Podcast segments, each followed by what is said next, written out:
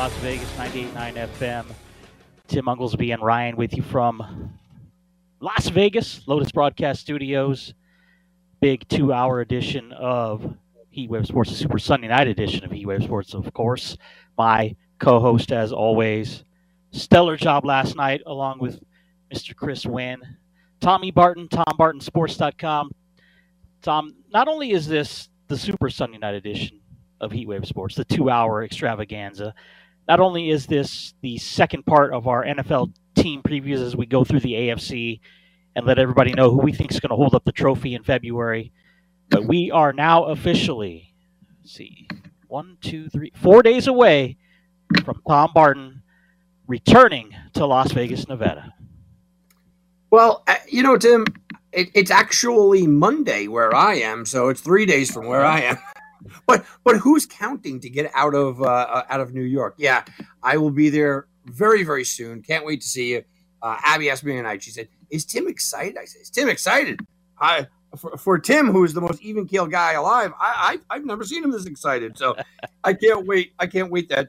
Um, not only am I going to get there, you're going to be there now, able to watch the first game with me on Thursday.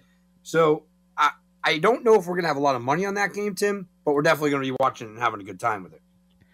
You tell Abby I literally literally have been bothering you for months about, hey Tom, did you get those Vegas plans set in stone? Did you get those Vegas plans set in stone? They're set in stone. You're coming, and yeah, you're right. My my work obligation was pushed back a couple weeks, so I'm going to be there with you.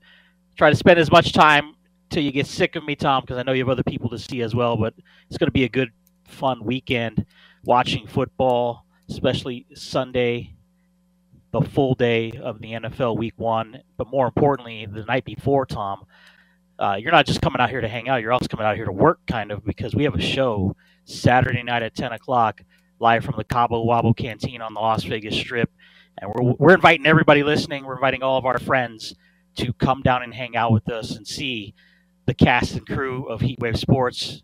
All everybody that's ever been associated with this show that can make it will be there.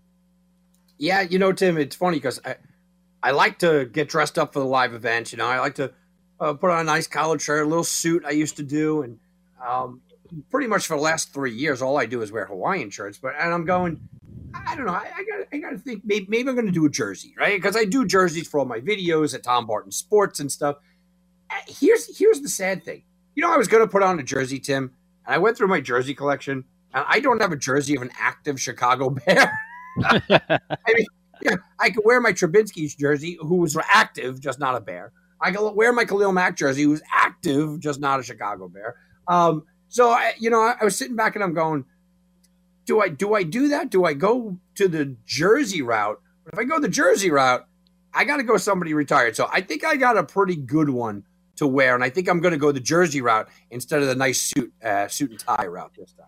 If there was a current Chicago Bear jersey you would wear, who would it be? It'd be the guy that's probably leaving after this year, Roquan Smith. Yeah. You know, unfortunately, I didn't buy it this year. I try to buy, you know, a jersey or two every year. I, I just like to collect them. Um, uh, Roquan Smith was was the guy I was going with, and that was my concern. I said, I don't know if he's going to be on the team. This might be another wasted uh, couple of bucks. The guy I was looking at, and I probably would be jumping into it. Everybody's going to ask me why didn't I get Fields because I don't have full confidence in Fields yet, and I have bad luck with quarterback jerseys as a whole. But, but the guy I was looking at, I said, you know, maybe I'll get a Cole Kmet jersey. Cole Kmet could be a fun jersey. That would be one I would like to go get but yet again, I, am not sure in this brand new coaching style, this brand new offense, do they go to Cole Kmet as much as they probably should? So I'm sitting around waiting for that Chicago Bears jersey to drop that I just need to go get. And, you know, and I like Jaquan Brister, Brisker, their um, their strong safety that they drafted. I like him, but Tim, he's wearing number nine. There's only one number nine to me. It's the guy that I interviewed a couple of times. That's Jim McMahon. I, I can't buy that jersey. Uh, text from the Providence, Chris Wynn, fellow member of Heatwave Sports, Tom says, Tommy, just sport the William Refrigerator Perry jersey, buddy. Uh, yeah, I, that's the thing. I got, I have a Butkus, I have a Ditka jersey, I got a Walter Payton jersey, I got a McMahon jersey. You know, I could certainly go down that route, um, which, which I, I may have to do that. But I, I think I found a pretty good one. You know, it's funny that Chris says that about jerseys. One of our favorite things to do. It used to be mine for Super Bowl, and may, I got Ron into it, uh, and I know that we do it with a big text. Is have a contest. Let's find the most random jersey. I love finding the most random jerseys walking around the sports book. It's just one of those fun things that we all like to do. And um, I, I still sit back and I go, the best jersey I saw, and it wasn't the most random, but the best jersey I saw was the Scott Norwood jersey, where all of the letters are skewed to the right and on down the right the, the right sleeve. That was really really good. Uh, I saw a Buckner jersey when I used to go to Shea Stadium and I was walking around Shea Stadium. I saw a Buckner jersey, um, and it, it, it said Buckner on the back. It said 86. I said, okay, that that's interesting as well. So there's a couple of good ones, but I can't wait to get, get to see the randomness. I love the random jersey. You go, wait a minute, wow, forgot that guy existed.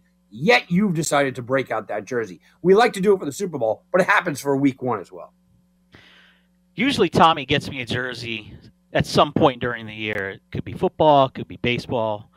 It's either some type of a gift. And uh, for a while there, Tom, I was like, Tom, we really got to talk about the jerseys because we went through a stretch there. We had Ray Lewis, uh, Adrian Peterson. You know, these were ones you were giving to me, and Ray they all end up, yeah, Ray Rice, and they're all, uh, you know, f- felonies. I guess we can just put it that yeah. way. They're felons. So your Hernandez jersey got lost in the mail, so don't worry. right. Thank, thank you. yeah, I don't know. I was gonna, you know, Tim, it, it, it is Buffalo, so maybe I could get you an OJ Simpson jersey. What what would the would that count as obscure if somebody's wearing an Aaron Hernandez jersey? Uh, that that's just bad taste. yeah, yeah. Uh, but but you know what? In my closet, I have a, an obscure jersey that probably beats everybody's. I have a Mark Carrier, the, the number twenty, the safety for the Chicago Bears, who actually had a brother named or you know uh, uh, Mark Carrier also. Uh, but I have that. That's that's the most obscure jersey for most people. But I also have a Mike Croel jersey. For any of you Denver Bronco fans out there, see if you remember that name. And Nebraska, obviously. Uh, I, I have the Tommie Frazier. I have a, a Trev Albert. If you go into the college ranks, but yeah, Mike Croel is hanging in my my closet. Mark Carrier is hanging in my closet. I go obscure sometimes, Tim. I don't know what, what my most obscure one, other than the felonies, would be. Um, you guys, I saw a, good Don Majkowski jersey yeah. out and about Vegas the last time I was there. The Magic Man, Magic Man. You got me a one of the first uh, when when Drew was still in New Orleans. You got me a Drew Purdue college jersey. That was pretty cool. And you got me yeah, a Tebow Florida one as well. So yeah, you always liked the the college jerseys. I, yeah. I do remember that. I have a hard time wearing a college jersey, um, you know, because of the player it is. Other than I, I remember that I saw uh, Luke Kuechly, which you got me a Kuechly jersey in the pros. I saw him play at Boston College. You know, so that was kind of a jersey that I wanted. And Abby's like, "Come on, it's an ACC. All right, I can't get a, I, can't can't feel good and walk around with an SEC jersey. I do have you know a Washington Huskies jersey. I wanted a Chang jersey from Hawaii, and I couldn't find it forever. And then kind of the allure kind of went away for that. So um, there, there are there, there's an interesting jersey I'm going to be wearing I'm going to bring, be bringing it up, but I have decided on on the outfit because I was just going to go. You know what? Instead of wearing my usual suit, I'm, I'm just going what I've been wearing basically for about three years. Which just I just I, I'm Andy Reid, man. I wear Hawaiian stuff everywhere, right? And I was just going to do that. And I said, you know, I'm going to do a jersey, but I got a pretty cool one. It's a surprise. No. Yeah, and Chris no. writes, "What about Rae Carruth, guys?" Oh, jeez. well, Come on, that's uh, that that's like wearing a Chris Benoit shirt to uh, yeah, right, right. right. well, Chris Wynn, I believe he said he will be. I know he has he usually works Saturday, Tom, but I don't know if uh, Chris. I know you're listening. Uh, hopefully, you'll make it out. Usually do, so hopefully you will. Brian Feldman, Armando Vasquez, the our first ever producer. Tom will be there. We're going to try All to get the guys Ron. going to beat fantasy. That's cool. Yeah, the whole league. We're going to get try to get Ronnie on the phone. Ron Natty, one of the original hosts of Heatwave Sports. Uh, sometimes he, he drinks a little too much by the time the show's on, uh, Tom. So it's it's hit or miss with him. But I mean, seriously, anybody listening, please come out and see us, right, Tom? We really like to meet everybody and, and say hi again because it's been we're we're going on three years now. You know, one of these years, Tim, maybe we should have a listener obscure jersey contest. Maybe that's what we should do. We should tell the listeners to come on down and wear their obscure jerseys. Yeah, there you go. I wouldn't mind doing that. You know, let, we could set that up for Super Bowl, and I'll give away a jersey. I'll give away an obscure jersey to the listeners that come and come. Down. You know what? Why wait for the Super Bowl, Tim? Anybody that's listening, I'll bring a jersey to give away. I'm going to bring an obscure jersey to give away. If you come down and uh, you know wear an obscure jersey, I'm going to give it to one of the listeners. The obscure jersey contest. Yeah, let's do, let's do that and let's post it on uh, socials, and we'll see we'll see who does it. I know Fernando thinks that when he comes down and meets us, that I'll be wearing an Alabama SEC jersey because apparently, Tom, I watch their balls, but that is not true. I don't own any SEC. I'm sorry, I don't own any Alabama jerseys. I do own the Tebow, but um, Chris Wynn says he will be there. Excellent. Steve Roy, Tom will be there. Ryan, our wonderful engineer, board up now, producer, will be there, hopefully. So, yeah, bigger crowd, the better, I guess, man. Uh, yeah, that's going to be great. Chris Wynn might be the clubhouse leader, by the way, but he's not eligible. But Chris Wynn might be might be the clubhouse leader. He has a Jahvid Best jersey. Oh man, yeah. Ooh. Chris, you can't wear that one. You that you gotta find I don't know if one. anybody can beat that. Saturday night, this Saturday night, ten o'clock, Cabo Wabo. Uh, it's outside the Miracle Mile shops. You can go in through the doors right there, and uh, they supposedly have a setup with a nice view of the strip. So we're all looking forward to seeing everybody for Week One of the NFL. We'll get to NFL talk a little bit later as we have to go through the AFC, Tom. But it was college football week 1A, I guess you could say, with a full slate of games. I don't really want to hammer on specific games so much, Tom. It's still really early. But have you, how about some teams that surprised you, good or bad? Yeah, you know, it, I think Notre Dame surprised me how well they played in a loss. And it's mm-hmm. not necessarily that they played close. They're number five team in the country. I get it. Look, you walked away with a win, but how their defense was able to shut down what I believe is going to be record-setting offense in, in Ohio State. I thought that that offense was going to go up and down the field on people. If they lost games this year, I thought it was going to be because Ohio State just couldn't kind of get out of their own way. Um, so that certainly impressed me. That was a big shock that Notre Dame, their defense had so much success against Ohio State. I think tonight, I think Florida State really impressed me. Don't worry about the final score. The refs screwed Florida State horrendously in that game. They were in full control of the game most of the game. Uh, Florida State really does impress me. That to go, I know that LSU is in a rebuild. I know that they're unranked, but to go into Louisiana, let's be honest, that was not a neutral site game. To go into Louisiana, handle the SEC team, national TV, the way that it happened, and uh, you know, I know that I am a, a close to the Florida State program. I love the question at the end. Um, Katie George asked Coach Norvell at, at, the end of the game. She said, "How did how did you guys hold on this this year? Because the last couple of years you would have lost this game." And and she's hundred percent right. That was a game you would have lost. So that game certainly shocked me. Um, I think North Carolina State, fashion that they barely won, and I, I like East Carolina and everything. I thought North Carolina State was overranked as it was being a top 15 in the country. They certainly showed that, that's for sure. And and I do believe that the just the feel and, and the I guess the aura around what Iowa did, okay, was a little shocking because they got a win. It was a hard fought defensive win, and people were seemingly shocked. One more I'll give you. Uh, Scott Frost needs to be fired in Nebraska. We keep talking about it. I don't care that the final score is 38 17, Tim. It was a 7 7 game at home going into the half after the debacle you put up in Ireland. Yeah, you, uh, you talk about running on limited uh, time. It would have to be him at this point. It, which is, which I think when you look at guys that return back to their programs, Tommy, it's already instant pressure, but to see them like he hasn't done anything there. Literally has done nothing in his stint with Nebraska. No, I mean I, have talked about it at length on my shows, on my Sports Garden Network show. Um, I, I, went real into it now two weeks running. Tim, I went very into the idea that Scott Frost just has to go. I mean, there's just no way around it. Scott Frost is not getting the job done, and it's horrible to say because everybody loves him. He's uh, you know their guy and the hometown and all that. He's just not getting the job flat out. Period. And, and he has to has to go. There's no other way around it anymore. You get into the unfortunate situation where you, you want to kind of keep giving him a little rope and keep giving him a little rope and keep giving him a little rope. Uh, too much rope. You know, there's just too much rope. He, he's got to go. In a win, he still looked bad. So, I, I mean, you can kind of forgive bad coaching.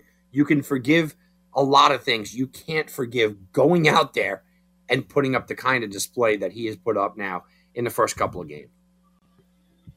About Georgia crushed Oregon 49 to 3. We saw Michigan put the beat down on Colorado State out of Mountain West 51-7. And um, another another game that I kind of circled was a, a, winner over at TomBartonSports.com. Arkansas, after last year's great season, they get off to a nice start again with a, tough 31-24 win over Cincinnati, uh, one of the final four in last year's playoffs. You know, uh, the the Oregon win against Georgia, the Oregon loss, I should say, against Georgia, everyone's kind of just making a big deal about this, Tim. And I'm going, guys, I, I mean, didn't we all realize that Georgia was massively overranked? I, I mean, are, don't we all live in that same world where we looked at, uh, I, am sorry, uh, Oregon, where we looked at Oregon and we said, they're not the 11th team in the country? I mean, don't we all live in that world where that is just absolutely true? So, yeah, it was impressive. Look, 49 to 3 is impressive no matter what. That didn't sh- jump out at me. That didn't shock me just because I wasn't overly impressed with Oregon to begin with. I'll tell you, you did bring up Michigan, and no one's kind of talking about Michigan. I, I got to scratch my head with Michigan a little bit. I know that they want the revolving door quarterback situation. I get it. And they said before the start, doesn't matter what happens, uh, no matter what, he's getting the start. We're going to a different guy. It doesn't matter. I I get all of that. It's still shocking to me to see them going through with this, Tim. Mm-hmm. Going through with having the revolving quarterback situation on a team that wants to win a national championship. Top rank Alabama, 55 nothing win over Utah State. Bryce Young, five touchdowns in his bid for the Heisman already. Uh, how about how about I throw you some some some notable? Well, actually, one more before we do that. How about Boise State? A lot of people shocked at the 34-17 loss by the Broncos at Oregon State. I'm not shocked. Uh, it, Oregon State's a tough place. Corvallis is a tough place to play if you're a Pac-12 team, right? If you're a good team. Boise has come down a little bit, but it's just a tough place to play. I think Oregon State at the end of last year kind of showed us that they were going to be better uh, than a lot of people believed. I think Boise just got caught up in a situation where it's a tough place to play, tough team, and, and you know Boise's just not that that elite team any longer. That was the that was the question I was going to ask you.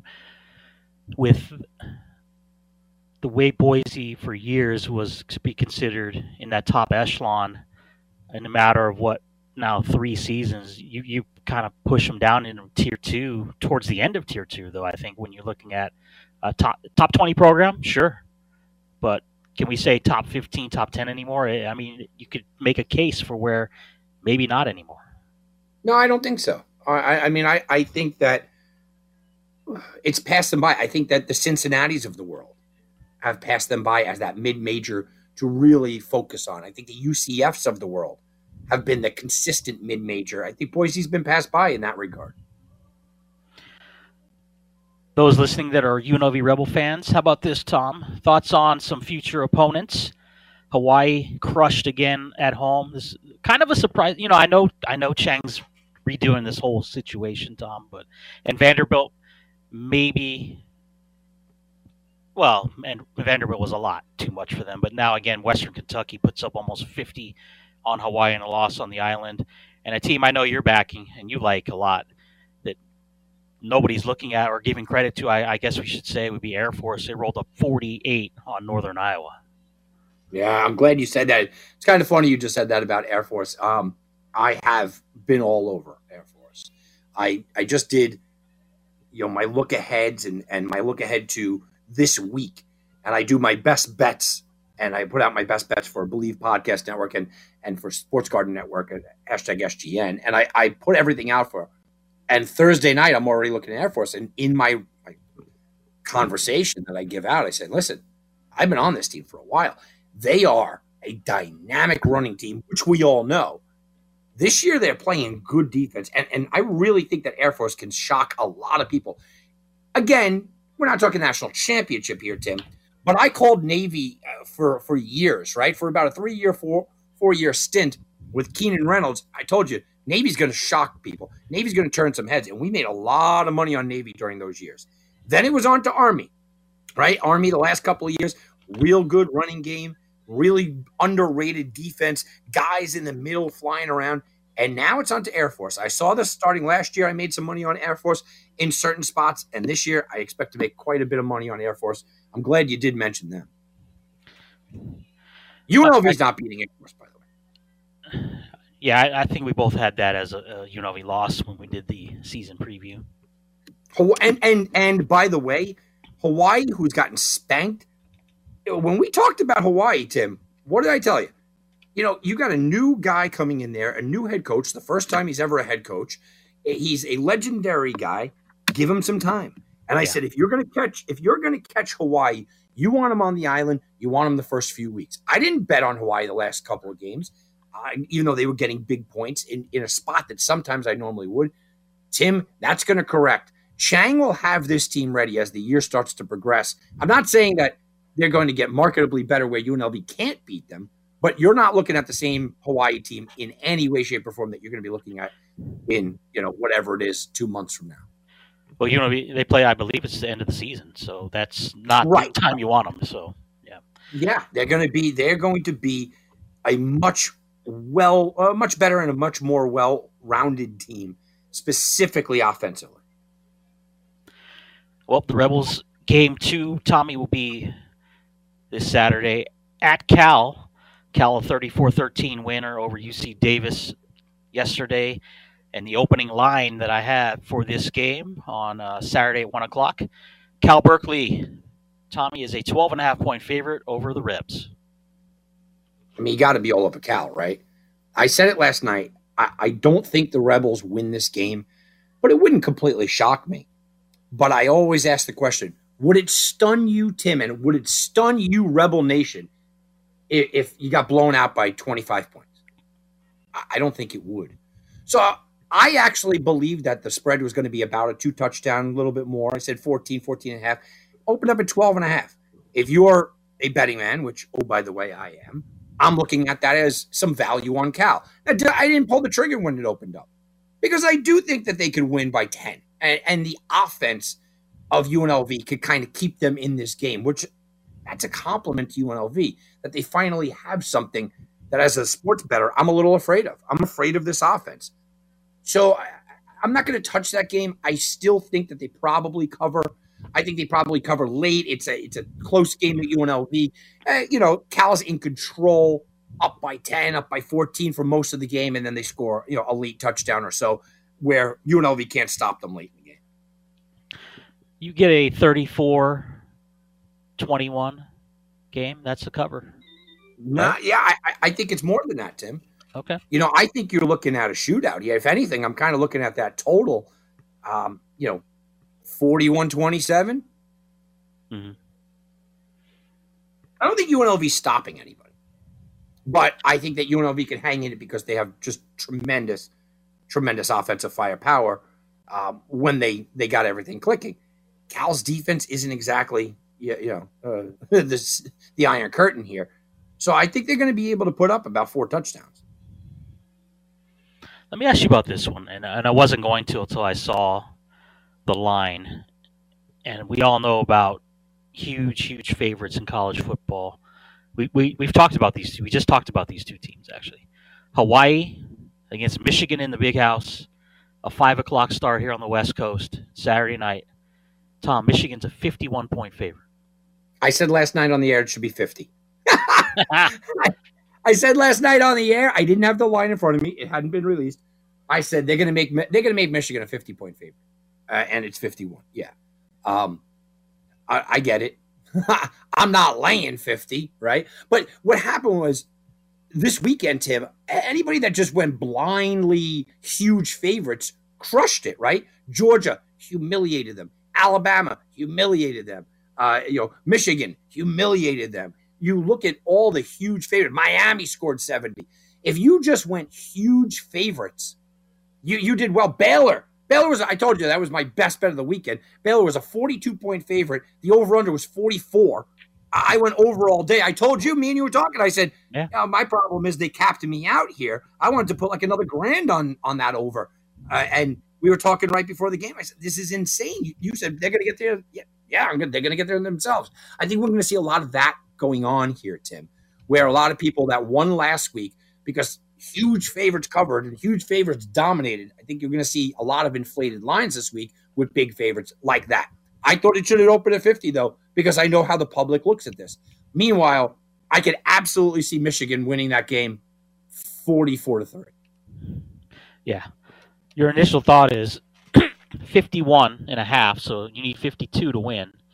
If Hawaii scores just a touchdown, now it's 59.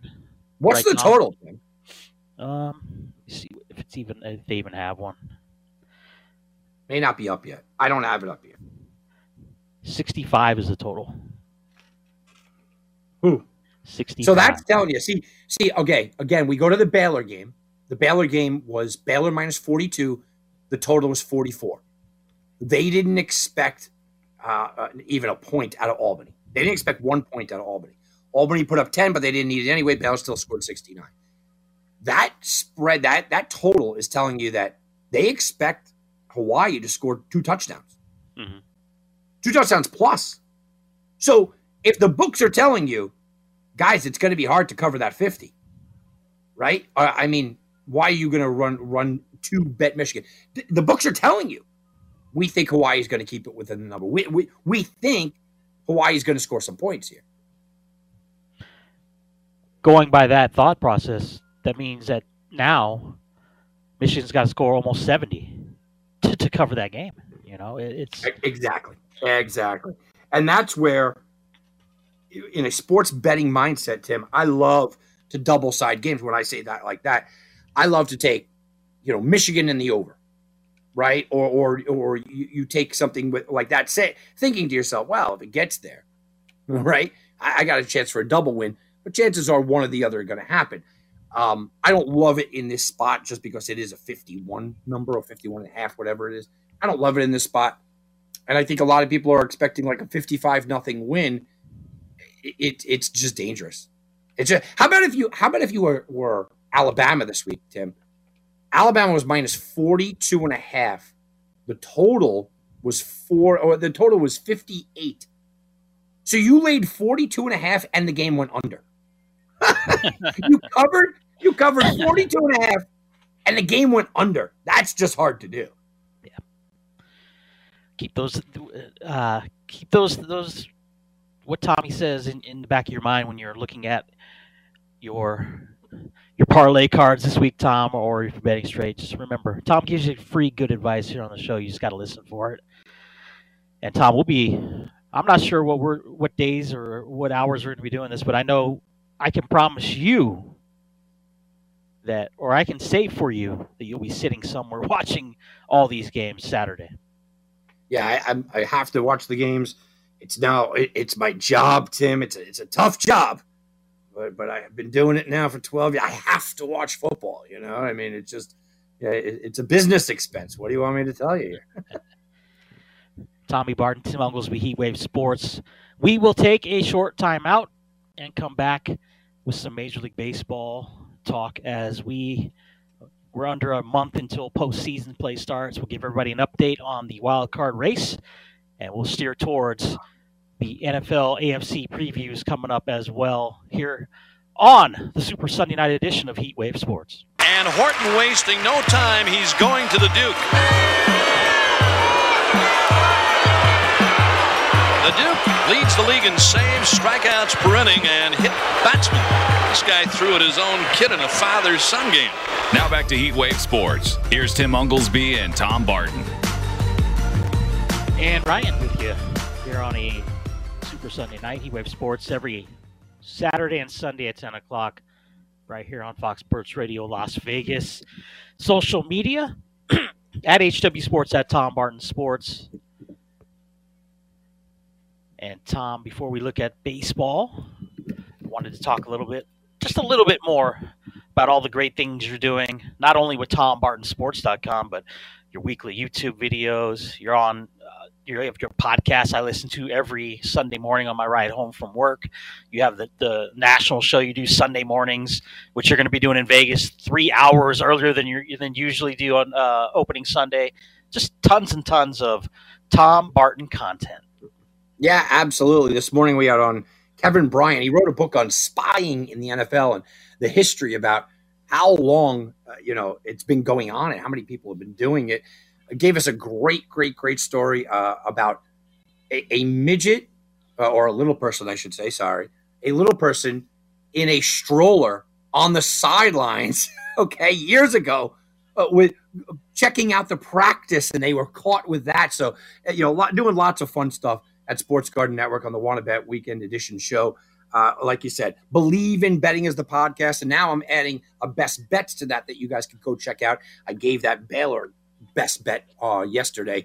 The Baylor over was a nice, easy winner, so you can go check that out on the Believe Podcast Network. We also have Wagering Week, of course. Tom Barton Sports over on Twitter. The debate this week, it was it Patrick Mahomes or is it Justin Herbert? Not for best, not for best quarterback, but just the absolute similarities. Who do you have? Who's the better quarterback? Who's the better quarterback for fantasy? Who's the better quarterback for prop plays? Who's the better overall quarterback? Go check that out over on YouTube. It's Tom Barton Sports on YouTube. And then, of course, TomBartonSports.com. I went two and one yesterday. Uh, you know, three and one since opening weekend in, in college football. Absolutely crushing it in Major League Baseball over the last couple of weeks here. So everything's going real good. And if you sign up right now, if you sign up with TomBartonSports.com right now, you get in for 30 full days for less than $100. That that was the old one. Here's what I'm going to do. I'm going to give you two months. You sign up right now. I'm giving you two months for 200 bucks. Two months right now. You're going to get until November 1st for $200. You mentioned this show. That means you get every college football, every NFL, every NBA, every college basketball, every hockey game, and every Major League Baseball game I give out every futures play that's already on the board. You get every single play, prop play, straight play, anything I do. There's no sales, there's no commission, there's no upgrades. I'm doing it all at tombartonsports.com. What's great about tombartonsports.com is if you're not a baseball bettor or a basketball bettor or a hockey bettor, say you just concentrate on football, right, Tom? That that's fine. Look what you did yesterday in football. Uh, we already started the season winning. Yeah, absolutely. And that's the thing, you know, uh, there's so many people that say, well, I don't bet that. Well, I don't bet that. Look, for 200 bucks for 60 days of plays, which I'm offering you guys right now, you're going to find things that I put out there that you do bet. And then you could follow along and say, well, wait a minute. I, I don't really like this sport. I don't really like to bet totals. I don't like to bet this. But man, Tom's crushing them. And then you could check it out. You could follow along and say, well, I'm winning in this sport he's really doing well in this sport also. Now I'm just going to start to follow him blindly. I have members, Tim, that I've had for 10 plus years. Some of these guys don't watch sports. They look at it as an investment situation. And year after year, I see the same names come up. Year after year, they're still with me. Month after month, they're renewing their membership. And I've talked to some of them and they go, Tom, you know, I, I don't watch sports. I just do it as a straight investment. You know how many guys tell me they refuse to watch the NBA? But because the last, what, four years, I've been dominating the NBA, they're, they're all over the NBA. The last two years, there's nobody in America, and this is absolutely documented. Go check it out from third party verification. There's nobody in America that's hotter in the, in the NHL for the last two years than me. I have members that do not watch an NHL game, period. But they follow me and they make money. That's the beauty of TomBartonSports.com.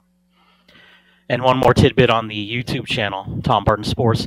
In in today's world in today's society, a lot of us, most of us, right? Um, I'll just give you my breakdown. This is me. So when it's time for me to go to bed, Tom, I stay off the phone because I'll just end up in this tunnel and before you know it, two hours have passed, and it kind of defeats the purpose of trying to go to sleep, right? So I stay off my phone. I know people that are on their phones; it helps them go to sleep or whatever. But we find times to watch, uh, whether it's the, the streaming services or the YouTubes. We find time in our day to watch what we want to watch. So, for instance, Tom Barton Sports notified me, or the YouTube notified me that a new video was up, and that's the one you just spoke of, the Mahomes versus Herbert debate. And it, the good the good thing about your videos, Tommy, they're right. They come in right around ten minutes, which is perfect for, for instance, it was lunchtime for me, right? So what did I do, Tom? I had my meal. I watched your video. I, you know, it's just the way it is. I haven't watched, other than a sporting event, I probably haven't watched live t- or wrestling. I guess you could say that's sports, right?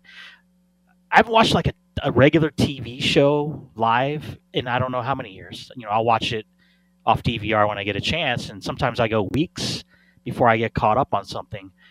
So I like the way that it structures out. I like the, the, timing of your videos. I think that's that's perfect for people. I, I, mean, you don't care, right, Tom? You're giving them quality information that they can watch, and that's all we want is we want you to like, subscribe to this channel because we think it's all entertainment purposes, or if you're grabbing um, information you need for possibly betting on games, it, it could be there as well. Statistics.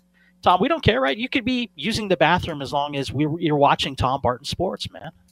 Well, guess what I'm I'm going to be doing? I'm going to be doing live, you know, broadcast live from Vegas, Tim. So you might be on the YouTube channel this week, right? Um, okay. YouTube gives me suggestions all the time, and they say, "Hey, why don't you do this?" And you know, going live is great. Well, nobody wants to just go live with me down in my studio, right? So I go, "Hey, I'm going to Vegas. I'll go live from Vegas." Um, so I'm going to go. I'm going to do a little live, and what I love to pick out is topics that I'm not exactly sitting back and taking one side and saying, I feel 100% about this. I like to take topics that you could kind of debate amongst yourself. Sometimes I do. You know, David Ortiz not being in the Hall of Fame and don't deserve it. I'll take that, that stand. But most of the time, I like to take topics that the sports world is having a debate about. The sports world is kind of arguing about, and I try to present it in a way of, hey, look, this is this is entertainment. Here's the presentation. And I love to hear back from people on YouTube. And that is a great thing with YouTube. People watch the video and I get a million comments of their opinion on it, which I love. I love that interaction. It's the same thing that we do here when I say, hey guys, write me on Twitter at, at Tom Barton Sports. I have that. I have fans writing us on Facebook all the time. I love the interaction because it's easy for me to sit back and just argue with you or argue against what I see out there. But when it's actually with somebody, sometimes I'll completely agree with you. It's a good back and forth. I think YouTube gives you that back and forth. And I wasn't trying to be funny. I was being dead serious that, Tom, there are a few minutes in the day where people can actually just sit and relax. And sometimes it involves a, a nice bathroom break. I, for one, Tom, I read when it's my bathroom break. So why can't people watch YouTube when they're using the restroom for that few minutes, right? Yeah, I don't. I don't care where you do it. Just, just do it like. just do it. Do it and press like. do it. Press like. There you go. So last week we ended the show, and I got you all riled up before bedtime. You're like three in the morning. You're all just PO'd. We're talking about the Yankees. So I did it. I'm going to do it earlier this week, Tommy. So, um, Yanks 80 and 54 with the win today over Tampa, two to one. Aaron Judge hits 53. Funny thing was, you said during the break, you said the only reason they won was Boone got ejected before the game was over. So, hot topic. That 15 game lead we saw just about a month, almost a month and a half ago, is now down to five. Tampa five back, Toronto six, Baltimore even under double digits now at eight and a half back. Uh, we have it's, it's 134. We got about 28 games left. This, you know, the other day I text you, God, this bullpen is terrible. I don't even know half these guys. You know, so many things are just going wrong here. 28 games to go, Tom. What are we looking at, man? I said it last night, Tim, and I said exactly to, to Chris Wynn. I said, I don't want to be dramatic, but Aaron Boone and Brian Cashman ruin everything that's good in life. I, said, so that'll tell you kind of where I'm at.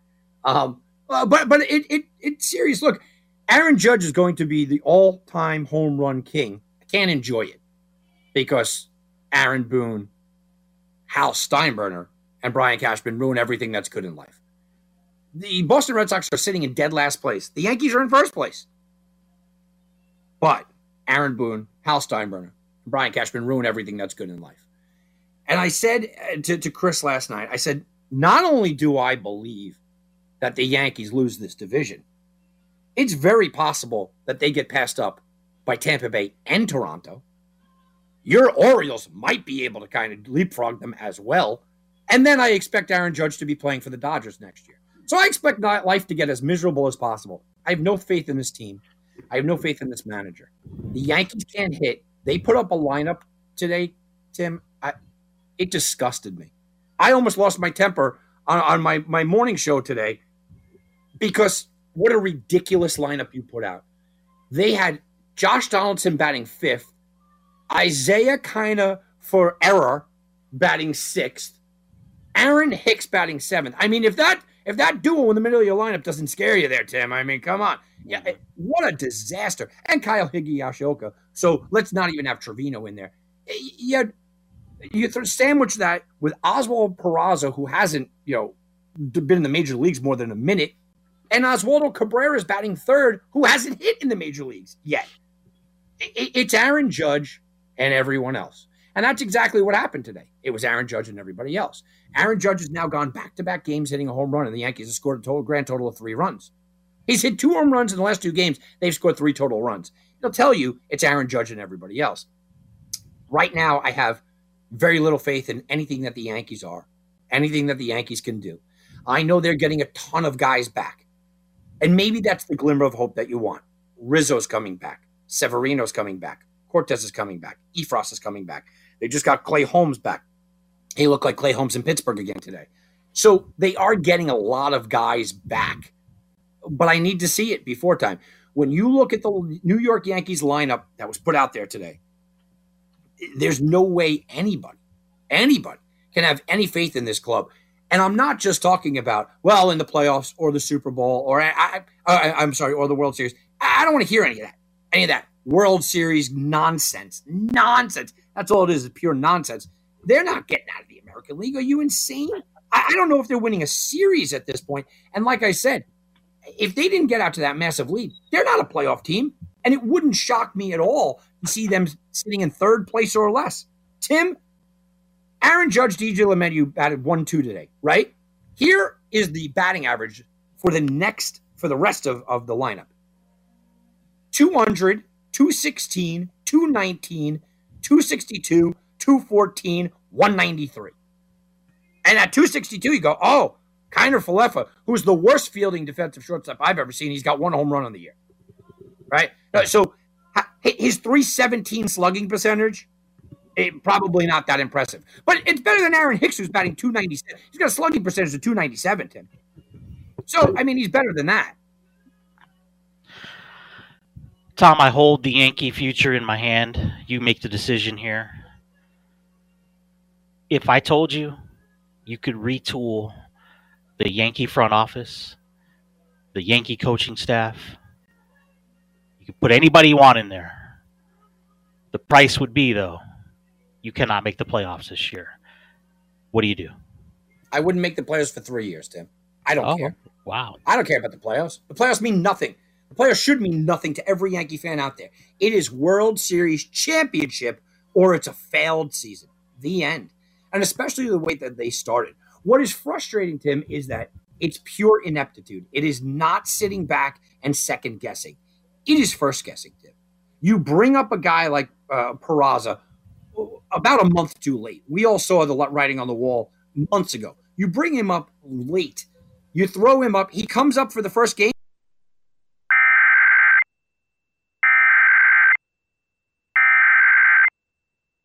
Emergency cooling stations are open at the Sunrise Elementary School, 2645 Landon Drive in Bullhead City and at the Mojave Valley Fire Station number 81 located at 1451 Willow Drive in Mojave Valley.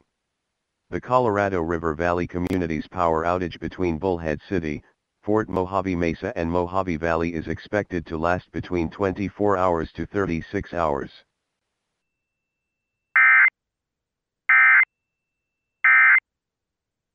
An infield that is going to be the future that you sold us on is going to be the future in Peraza. Uh, even if you wanted to have Cabrera, but uh, you know, how about How about Peraza and Volpe? Give me the future of the Yankees and give it to me now because you're spiraling out of control. If you brought up all of the, the AAA New York Yankees and put them on this team, I think they could probably do a good job as the Yankees just did in August. I think they could win just as many games as the Yankees just did in August. Meanwhile, you're trading away Jordan Montgomery and JP Sears. Yanks three game set with the Twins starting tomorrow, Tom. So in the American League, the wild card situation looks like this: Seattle with spot one, they won nine of ten. Tampa seven of ten. They're spot two. Toronto takes up um, wild card three. Baltimore two and a half behind Toronto. Cleveland, Minnesota five. Chicago seven. It's going to be an interesting, interesting two, three weeks here. The Baltimore Orioles playoff hunt starts tomorrow. I, I mean that that's just it. The if the Baltimore Orioles want to be a playoff team, Tim, tomorrow is when they start, and tomorrow is what they need to do. They go into a series here against Toronto in Baltimore. They will be a decided favorite, uh, a decided underdog. I'm sorry, in three of those four games. Toronto's going to be a favorite. Toronto might be a favorite in all four four games on the road. Gausman against Lyles, they're a big favorite tomorrow in a double header, by the way. Uh, Berrios against Baumann, they're a favorite. White against Bradish, they should be a small favorite. Uh, Manoah against Kremer, they'll be a big favorite. The Baltimore Orioles can set a tone tomorrow. They have a double header, a double header against Gausman and Berrios, a double header where they're getting plus money back in both spots, and they have to win at least one of those games. You can't go in here and do any worse than two and two against Toronto. You do have Boston after that, Washington after that, and then back to Toronto, and then facing Detroit. Tim, you're looking at a stretch of games for for the Orioles here, and I'm concentrating on them because look, they are a, one of the best stories in baseball right now. Right? Uh, you're looking at a stretch of games where they have 15 straight games, 15 games. Out of those 15 games, you have 10 at home. You have seven against the Blue Jays. Then you have Washington and Detroit, five game set, and then the last three against Boston. Those seven against Toronto, you got to win three or four of those games. You can't you can't win two. You got to take two or three from Boston. You got to take both games against Washington, and you got to take two or three against Detroit. And then let's start talking about if the Orioles are for real, because they end the season four against Boston in Boston, three against the Yankees in New York, four against Toronto. So it's it does and four against Houston. It doesn't get easy after that. They have 15 games to make the playoffs. Their playoff stretch starts tomorrow with a doubleheader. Birds 39 and 25 at Camden Yards this year, Tom. So they definitely like playing there at home, and they get the Jays here, like you said, four games, including the double tomorrow at home. Uh, I, am beyond the point of being astonished. I'm just riding the, the wave now as a fan. We saw the injection of Gunnar Henderson in the lineup, hit a home run in the second at bat. He's batting 316 since being called up, Tom. Rutschman getting better and better as the season progresses.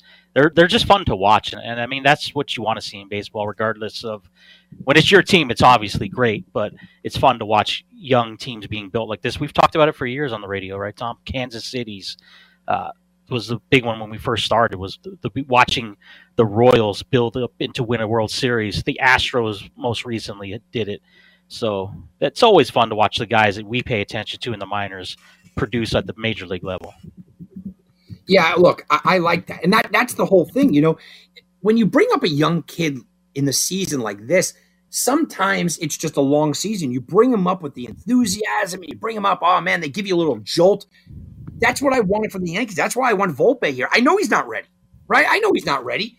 Bring him up. Give him that enthusiasm. Give him that jolt. Gunnar Henderson walks onto the field for the for the Orioles.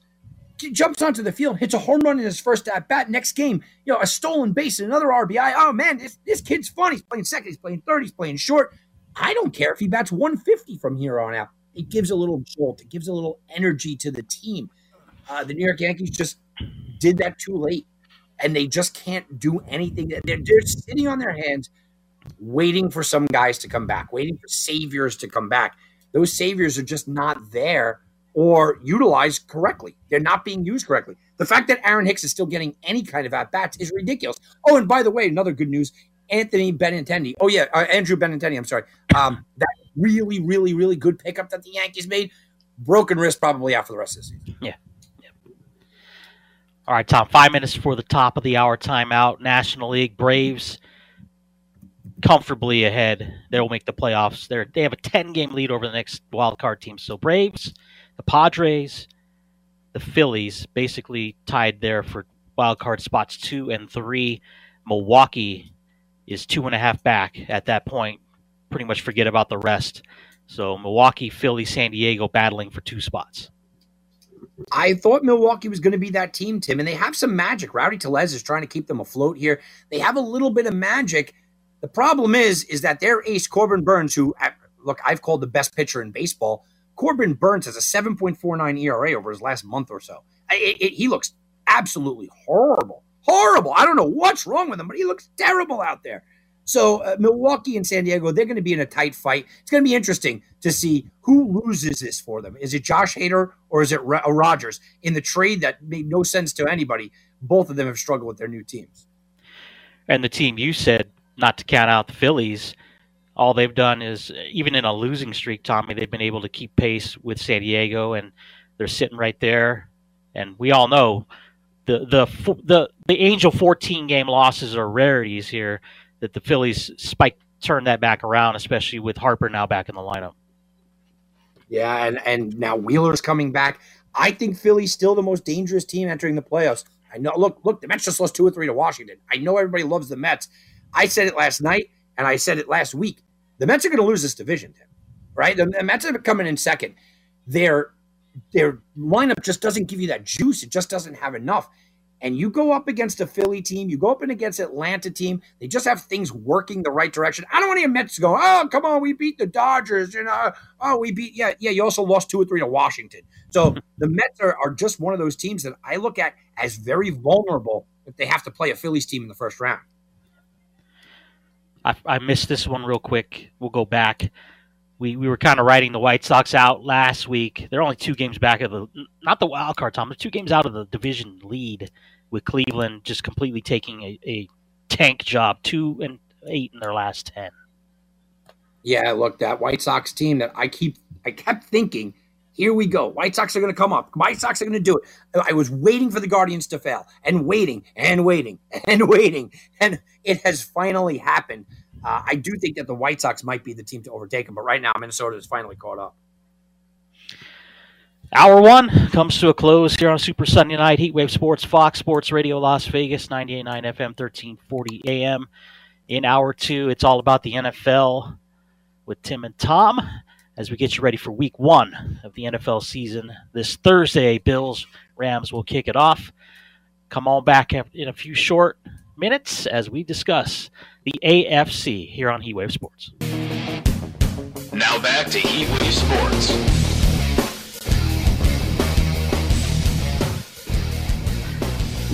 Big Hour 2, Heatwave Sports, Super Sunday Night, Fox Sports Radio Las Vegas. Tim Unglesby, Tom Barton, and we're going NFL until the midnight hour. Is this will be our last show until the live show Saturday night over at Cabo Wabo on the Las Vegas Strip. Please join us 10 to midnight. Come anytime you want. We'll be there probably be there a little early actually, and we'll hang out, talk to everybody after the show as well. Ten to midnight is the show. Cabo Wabo Cantina, Miracle Mile Shops, Planet Hollywood, Las Vegas Strip. Come out and hang out with the crew of Heat Wave Sports for their live show. We get you ready for Week One of the NFL, and uh, it's, it's exciting time of year. Really is. A, we always talk about Tom being the uh, the anticipation, excitement of the NFL season, and every year we say, can it get any better? I, I think it does. You know, it's just the way we're we're we're built to be excited about it, but it means a lot. And I know, you know, we, we get a lot of great messages over on social media. We appreciate everybody that listens in, whether they agree with us or not. They love the show. They appreciate what we do, and we appreciate everybody that takes the time to listen to us, especially late at night. So a chance to, to kind of give back and, and say thank you to everybody live in person, right, Tom? And again, I know Tommy, you agree. We, we would love to see as many people as we can out there for this. Yeah, I really would. I, I love to see everybody. It's been a couple of years, you know. So if you're listening to our voices, and uh, you know you're one of the people that, that have supported us, you know, let come on down. Let's hang out, man. You know, it'll it's going to be a good time down there, no matter what. And you're going to not be able to just see just me and Tim. It's going to be the entire the entire crew. Whenever we could do the Super Bowl show, and we have you know 15, 20 people jumping on the air and everything, and you got you know the, the, the crowd around us has got another 15 20 people. It, it, it's fun. It, it brings an energy and it really does kind of give something back when you're able to do live radio. Radio is a unique forum tim. They say it's dying right? But when you're able to do live radio and meet fans and things like that i say you know what? I'm still still a radio guy myself. Yeah no doubt. Come out we'll get you on the air We'll get we'll get everybody's lock of the week, right? We want everybody's picks. It, it's it's just going to be a fun time. As wear your down. most obscure jersey. I want. I'm yeah. going to give away an obscure jersey to somebody that wears an obscure jersey. Um, if nobody comes down and wins it, I'm going to continue this the entire year until the Super Bowl, Tim. But I want to give it away that night. And Jahvid Best jersey and Chris Wynn doesn't count because that that's just yeah. a winner, man. you can't wear a Jahvid Best, and you can't wear anybody who's been convicted of a felony. Uh, well, that, that goes half the NFL. Would that be fair? Oh, fair to say that? I just got canceled by the NFL. All right, before we jump into the AFC, should have been the Raiders play-by-play guy. So now this is what they get. Uh, there we go. There we go. Yeah, I agree. Last week, if you missed our NFC previews, we both said the Rams would come out of the NFC. Tom, last year's champs. Um, you want to hear our team by team breakdown, it's up over at LV Sports Network. Just find Heatwave Sports under the Fox Sports tab, and you can listen to last week's show where we did break down every NFC team. So we both like the Rams, but I'll call it now. And I know it's, I, I don't really think I'm standing out on a ledge on this, but look, the AFC, Tom, is by far the better conference. And we always look at what for teams that win Super Bowls. Great quarterback play, solid defense. If you have them both, you have a good opportunity to win the trophy. Unfortunately for the AFC, it's been the NFC that's that's gotten the last couple ones. So looking at a future line, Tom, I can get the AFC minus 115 right now to win the Super Bowl. That means any team in the AFC, 115. I'm just going to go bet it now. How about that? You know, I, am gonna I'm try, gonna try to save you here again. Then. Okay. Not that you're wrong, because I love it, but we talked about this last year. And I said the same thing last year. I said, I'm going to take him. I'm going to do it. I wound up not doing it. And look, we would have the Bengals there. Right? I mean, strange things happen uh, when you're talking about Super Bowl, right? Strange things happen when you're talking about getting to the Super Bowl, winning the Super Bowl. I don't, uh, I don't love it only because of that. We think it's going to be a team you know, like your Chargers or the Bills or Kansas City, you know, or, or, or you know, Baltimore or, or one of the, the stalwarts. We think it's going to be, well, what happens if Matt Ryan puts a team on his shoulders? What, what if Matt Ryan goes crazy? Uh, maybe, maybe that's what it is. And then what if Tampa Bay gets there? Tim, you, you really want to be betting against Tom Brady in the Super Bowl? I don't yeah, know. I, know. I see where you're coming from. I just, I, I don't have the guts to pull that trigger. Let's start in the AFC East with the Buffalo Bills. Sean McDermott begins year number six. New offensive coordinator, as we talked about last week, Brian Daboll gone. So, former Miami University gunslinger, NFL veteran Ken Dorsey gets the reins behind Sean McDermott. Leslie Frazier back as he's been with there the whole McDermott reign over on the defensive side. 11 and 6 last year the books, Tommy, have them at 11 and a half this year. How about Buffalo? Everybody seems to like the Buffalo Bills to make it to the Super Bowl. Tim, I was out in front of the Buffalo bandwagon years ago, right? We talked about that. Um, three years ago, I had them making uh, the playoffs, not only making the playoffs, but winning the division. Last year, I had Buffalo winning the Super Bowl, Josh Allen winning the MVP. This year, look, I still like them. I think that they are a little inflated, obviously. I hate to go chalk uh, but I still like the Bills. I like the fact that they added the the slot players that I do like. I like Isaiah McKenzie taking over for Cole Beasley, even though I do think Cole Beasley means a lot to that locker room. I like that they that that took over. Um, like it or not about their vaccine status and all that, but they're in a very close locker room, and and Beasley was one of those guys. But from a strictly X's and O standpoint, uh, McKenzie steps in and he looks really good. I love the idea that Josh Allen is growing as a quarterback, and I think that we did see that. He, I still think he has another level. He should have been the MVP last year. I think that he could have been the MVP last year, and I think he has another level in in him where even that next unlock level. It's the defense though that has me a little shaken up, especially early on. Look, Jordan Poyer is banged up, missed a lot of camp. That's a concern. He's one of the best safeties in the league. Tre'Davious White will miss the first three or four games. I think it's four games of the season. Um, that's a problem. He's a top five cornerback in the league. But you hear what I'm saying? It's just early in the season. This team's going to gel. This team is going to gel as the season goes on. I think now you add James Cook, it gives you another element as a running back. To me, this is the most complete team and the most talented team in the NFL. And and uh, you have to think that there's some type of uh, motivation after the way the playoffs went for Buffalo, right, Tom? You know, two years in a row, just close, close losses. That can you can you think the opposite way and be like maybe the, if they can't get it done this year, does the window close rapidly here? Like they can't win the big game in the playoffs. Is that the moniker that they would get? Yeah, I think you do. Uh, look, you have two types of teams in the NFL, and a lot of sports actually, but you know specifically in the NFL you have in the NFL the team that takes incremental jumps until it's their time. And we see it. We see a team that wins four games the first year. The next year they win, you know, like eight games to get to 500. The next year they're a wild card team. The next year they're in the AFC or the NFC, uh, you know, championship game. And then the next year it's their turn to win the Super Bowl. You see the ascension. But we do have a lot of teams that get only to that uh, that number only to that AFC NFC championship game. The Green Bay Packers are that team, right? Green Bay's not ascending anymore. They are teetering out. Minnesota did this for most of the 2000s, or even into the, you know, go back into the 90s. They couldn't get over that barrier. There are certain teams that just have the cap. The San Diego Chargers with Philip Rivers and LaDainian Tomlinson had that cap where we always expected them to take that next leap. There's a lot of teams in NFL history, Tim, that we all expected. Okay, they took leap one one year, leap two the next year, leap three, and now it's their time. And they never got to that level.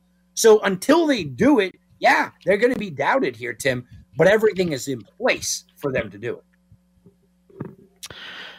How about down in Miami, new head coach Mike McDaniel takes over the Dolphins, and in comes with McDaniel, former Kansas City Chief speedster Tyreek Hill, basically replacing DeVante Parker there. So you get what's considered a big upgrade. Now here comes the the issue. I think when we looked at this this this deal that happened in the offseason, Tom, was that Mahomes Hill, nice nice uh, chemistry there. Now it becomes Tua Hill. I, you know, I know he has Jalen Waddle had a nice rookie season there on the other side to help with the offense, but you know the the Dolphins nine and eight last year. I think a lot of people wanted them to be better. The books have them right around eight and a half this year. It's kind of like the same team. What do you like about or dislike about the Dolphins?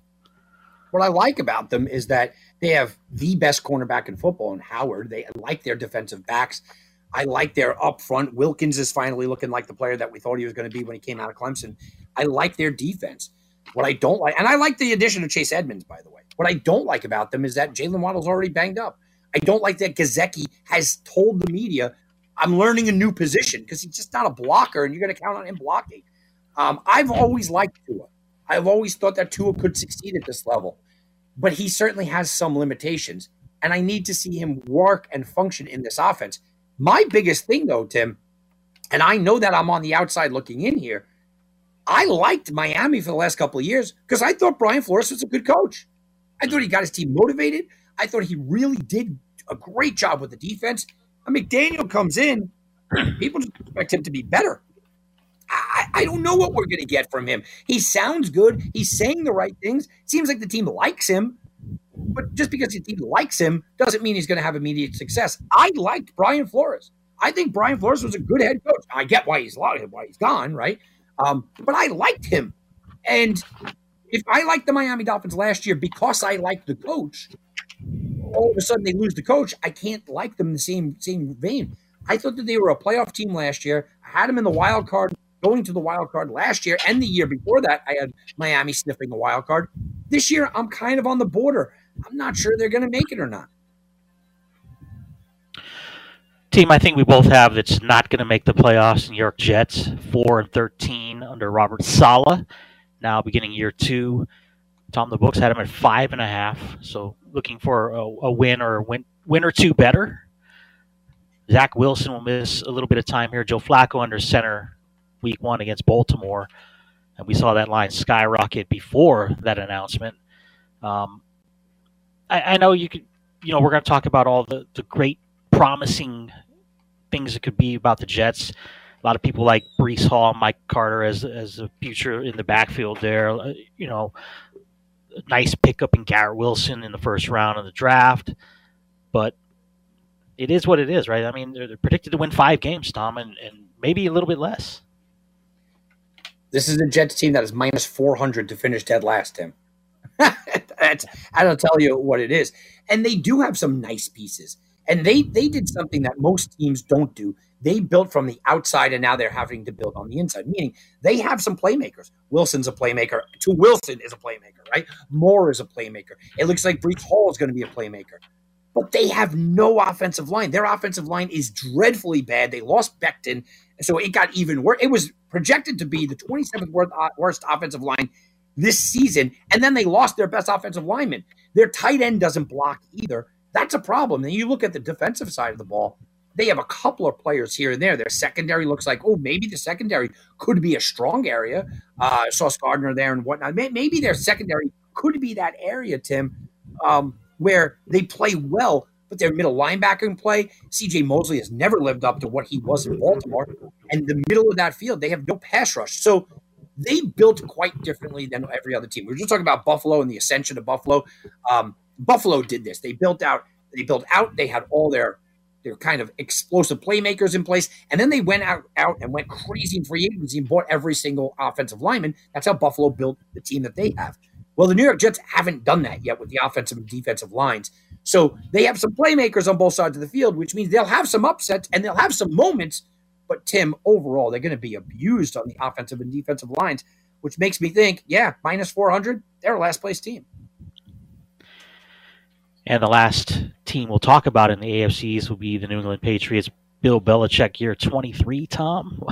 Un- unbelievable amount of years this man has put in that we've watched Super Bowl after Super Bowl be uh, trophy be awarded to this team. Uh, Ten wins last year. They made the wild card. Nobody expected that, but Vegas takes them back a little bit this year. Eight and a half projected win total, and we already know Mac Jones now beginning year two without Josh McDaniels, who's in Las Vegas.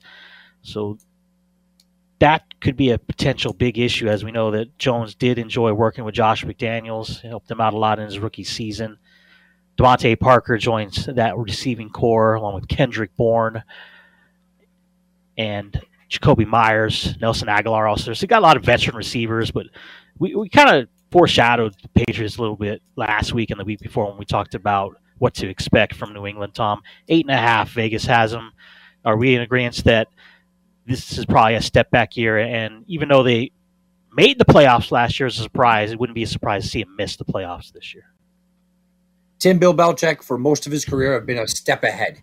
He was a step step ahead when he did the two tight end sets, and then everybody followed. He was a step ahead when he decided to do slanting patterns with the small receivers. Then everyone followed. He was a step ahead when he said, "You know what? We don't have to go deep downfield. You need one burner. Everybody else will open up on, under the middle," and everybody followed. He was a step ahead when he said, I'm going to invest purely in guys that can rush the pass rusher, and I'm not really going to worry about linebackers, and everybody followed. Tim, what he's doing now is saying, I don't need an offensive coordinator. I don't even need to name one. I don't care about the offense. It doesn't even matter to me. We're going to kind of run. It doesn't really matter. We don't have receivers. I don't care. All we're going to do is play defense, defense, defense, and more defense. I'm finally in a position, Tim, where I'm questioning Bill Belichick. I'm finally in a position where I'm saying, Bill, I, I see what you're selling me, and I've doubted you before, but this time I just can't buy in. I, I don't think that they take the massive step back because I like uh, Stevenson I like Harris. I like their running game. I think Mac Jones can win games in this league. I like that they picked up DeVante Parker. I still think Henry and uh, Smith are good tight end duo. But I just don't like what Bill Belichick is doing, which is just really not caring about offense. In this league nowadays, you just have to. Now, he'll stumble into eight wins, Tim, because he's going to play good defense and he's got Barmore and he's he's got playmakers on that defensive side. But losing two huge defensive players, you know, one of them's playing in San Diego or in Los Angeles now, uh, that led the league in interceptions. You lose those kind of players, they're not easy to replace. And if you have no offense and you're relying upon defense that loses players, I can't see them as a playoff team. And again, maybe Bill makes us all look silly and he's one step ahead, and this is the new path of the NFL. I just don't see it. We're in agreement. Buffalo wins the division. Buffalo, the only team making the playoffs in that division. Yeah, Miami comes up just short. I think Miami can win eight, nine games. I, I just don't think in the AFC, eight, nine wins is going to get you there. And I do think that uh, Bill wins eight games. He stumbles into eight games, but clearly that's not going to get you to the playoffs. Let's move to the AFC South. We'll start with Jacksonville.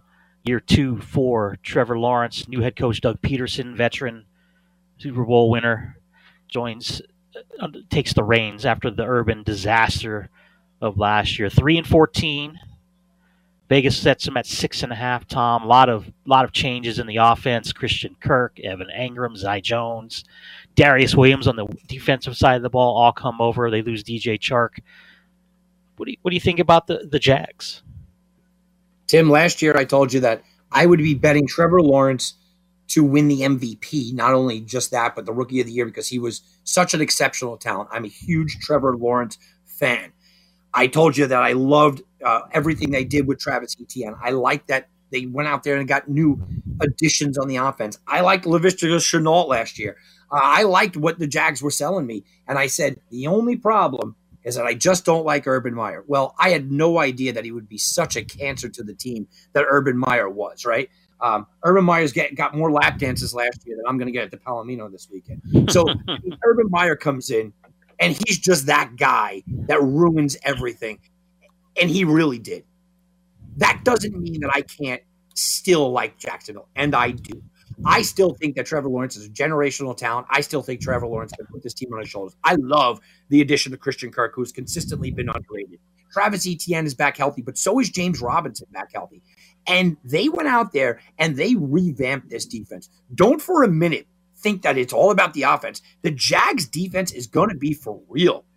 The Jags had one of the top three tacklers in the league, and now they go out there. They have a high pick, go after defense. I think that everything that they did was was on point, and I like the man they brought in to lead this. I don't know if he's a Super Bowl winner again. I don't know if he could go back and do that, but he doesn't have to. He just needs to set the tone we're now a professional organization instead of the Mickey Mouse Club that Urban Meyer was running down there. I like Jacksonville. I was hoping that people would would sleep on Jacksonville. I was hoping that number was going to come out at about five. I think Jacksonville can push for not only eight, but I think Jacksonville could push for nine wins in this division. That I think is a down division. I think Trevor Lawrence really is that guy, and he shows us all he's that guy. Over in Houston, the Deshaun Watson stain has been removed from the Texans. Our guy, Tommy Lovie Smith, now the head coach of Houston. He brings Pep Hamilton with him. Nice, experienced staff. Lovie will call the plays on the defensive side of the ball. Four wins last year. Vegas likes him at four and a half. Uh, look, Davis Mills last year, I didn't think he played badly. Tom, he had 2,600 yards passing, 16 touchdowns. I'm interested to see what he can do. He's got consistent uh, receiver in Brandin Cooks. Maybe all he has that, that we really can look at. But I like the tight end there in Brevin Jordan, former Bishop Gorman alumnus, University of Miami. And a lot of people are high on Dameon Pierce in the backfield, Tommy. So there are some nice young pieces to watch on this team. It's just, you know, when you look at just being, they weren't good to begin with last year. I wouldn't say they got significantly better, which is why we're looking at around the same amount of wins. But um, Houston's a team I'll be watching curiously, and I think we'll be able to get some good lines with Houston because so many people just think they're so bad they're just going to bet against them every week. Tim, I noticed you didn't mention any defensive players on Houston. You know, I think that that's one of the problems there. You have a lot of of talent. You said Mills. You're talking about Dameon Pierce. I'll throw Nico Collins into the group. Brevin Jordan, of course. Uh, you know, you, you look up and down that team. You go, they do have some talent. The question is, can Lovie Smith get that talent out of them? Lovie Smith look, I, I didn't want him fired when he was winning 10 games with the Bears, and the Bears may not have won 10 games since he's left, right? Um, but he went to college, didn't look good in college. The game has decidedly passed him by, and it's a sad thing to say. But he is a defensive guy. And if anybody could fix a no-name defense, I mean, literally, can you name three guys on that defense? Can you? Can you? No, probably not. If anybody could fix this no-name defense, it would be Lovie Smith. I think that they're going to have a very Lions esque year of last year. They're going to be tight games. They're going to be, you know, right in it. They're going to be a covering machine, like you said. But I can't look at them as any more than like a four win team. Yeah. Tennessee, Tom, Mike Vrabel, still the guy, five years now as a Titans head coach. 12 and 5 last year, playoffs. I mean, they were in the AFC title game just a few years back. And here's it's quite the adjustment. Vegas likes them at, to win eight and a half games. So almost a four game complete drop from last year. AJ Brown gone, Robert Woods in, uh, Julio Jones gone, even though it wasn't a very good year for Julio to begin with. But when you look at an aging Tennessee team here and the injury concerns of Derrick Henry, I mean, it says a lot of why. You know, a lot of pieces they weren't able to fill in the offseason, Tom. That's why there's such a, a big adjustment from 12 wins to what Vegas thinks will be eight or nine. Yeah, I, I, it's like death taxes and Ryan Tannehill and, and Vrabel somehow or another winning 10 games, though, Tim. It seems almost every year. I was on the bandwagon of, okay, Tennessee's going to squeak out nine wins. That's going to be an over. I was there. Even if Henry goes down, they have enough talent. Um, I know they lost Brown. I, I was on that bandwagon. And they lost Harold Landry just this week to an injury. People don't know about Harold Landry. I was hyping him up. You know me, uh, pass rusher from Boston College. I told you he was going to be one of the best players coming out of the draft. And people said, What are you talking about? Well, he has led the team in sacks for the last couple of years. He is a sack master coming around that corner. Tennessee's going to have to win in, uh, by their defense with Simmons and Landry. Well, now you lose Landry. So he's big enough for me to say, I think Tennessee takes the step back. I can't fully count on Ryan Tannehill. I cannot fully count on Derrick Henry giving me 17 games. I don't know about their passing game and their defense, which was their strong suit, and getting to the quarterback was their strong suit, lost their best pass rusher this week. So I think that they start out slow. I like Vrabel as a coach, so I still think he can grind out eight or nine wins. But weirdly for me, this is the first year I'm kind of going against the Titans. I just don't see them getting to the promised land, which is the playoffs. And that takes us to Indianapolis, nine and eight in 2021. Vegas likes them at ten and a half for Frank Reich's Colts. Gus Bradley joins the defense as the D coordinator. Tommy after a one-year stop in Las Vegas, he was also in with the Chargers a few years after after being let go in his failed stint as the Jaguars head coach. And the big news was Wentz is gone. Matt Ryan comes in via a third round draft pick.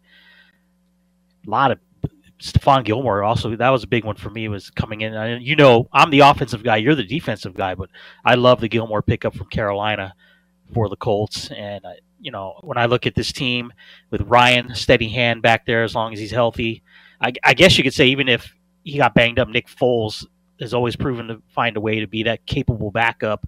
But we want to see what Jonathan Taylor can do year two, right, Tom? I like Jonathan Taylor. I like Matt Ryan coming in. I love the offensive line. Quenton Nelson is the guy that I thought that should have been taken over Saquon Barkley, and I got laughed out on the air forever. Uh, but I, am looking at this team and I'm going, Tim, every year they're supposed to be in the playoffs. Every year they're supposed to win the division. They haven't won the division since 2014. And every year they're supposed to win the division. I also look at this. Everyone's banking on this team to be a really good defensive team except no one's talking about they lost their defensive coordinator, now with the head coach in Chicago. They lost a bunch of assistants that followed him to Chicago. And Shaquille Darius Leonard in the middle is banged up and may not play for a couple of weeks. Tim, you can't have a great defense and talk to me how great this defense is and lose your coordinator, assistants, and your best player. So anybody that's going out there and trying to sell me that the Colts are going to be world beaters with a receiving uh, corps that I just don't like. I mean, Pittman's a two to me, a receiving corps I don't like, a quarterback that might be on the back nine here, called clearly on the back nine, but he might be well under. And you're looking at a defense that has to take a step back. I know everybody loves the Colts. People are falling all over themselves to take the Colts overs. Tim, they're another team I'm looking at and I'm going, I think they're like an 8 9 win team. I don't see the 10, 11, 12 wins and this dominating performance by the Colts because their defense lost too much. I have them 10 with 10 wins. I have them 10 wins and they win the division finally since 2014. Tim, I'm doing it. I'm going crazy. It's my crazy pick of the year. I've been pretty much all chalk. I think Jacksonville takes the division. I think Jacksonville mm. takes the division with nine or 10 wins. I don't think they're going to need a lot. I think they just eke it out. I just don't see Henry going lasting 17. And I look at the Indianapolis Colts and I worry about that defense too much. Jacksonville and Trevor Lawrence shows us all why he was considered that generational talent, but it's the Jacksonville defense I think really puts the stamp on this year. I love it, Tom. I love it. AFC North start at the bottom, and when I talk about the bottom, I'm talking about the Cleveland Browns, Tommy. Eight wins last year, but completely different looking team. Landry gone, Mayfield gone, Watson in. He won't play for 11 weeks. They bring in Amari Cooper. Uh, I'll let you take it from here. I, there's really not much I can say about Cleveland. I, I hope they don't win a game. I, I know, you know, that's uh, my, my, fandom talking here, but just a complete mess. And we laugh about it every year about what inept organization it is. But, but really, it's it's just never ending with this with this team, man. It's like Nick Chubb and and the pieces of garbage, right? Myles Garrett's a piece of garbage, swinging his helmet uh, and and accusing people of doing all kinds of things. Uh, Kareem Hunt, you you know me and my feelings on Kareem Hunt, that piece of trash. Deshaun Watson on that team, and again, I'm not saying this just because I don't like them, guys. That breeds a bad locker room. Then Nick Chubb's going to run for his yards. Nick Chubb is a fantastic player, and Amari Cooper might have a, a decent year, but overall, the culture there is just shot. The the there's no way they have control in the front office. There's no way they have control in the sidelines. This team is running roughshod. And like you said, I hope they don't win a single game. And it's unfortunate because I do like Nick Chubb. I hope they don't win a single game. And I'm not sure they do too well. I look at this team as as you know being able to run their way and grind their way and play a decent defense enough to get to seven wins or so. Uh, but they're not a playoff team for me. Pittsburgh, they welcomed in Mitch Trubisky in the offseason. I, I thought, being a Ravens fan, and as much as my dislike for Cleveland is, you know, just grown you have built-in hatred for Pittsburgh, but I have to call it like I see it. I love the drafts that they have year after year, and I think again, look at their first two picks in the draft this year: Katie Pickett and George Pickens out of Georgia. I'm excited as a NFL fan to see what they can do in the new era for Pittsburgh as Ben Roethlisberger is gone. We know that.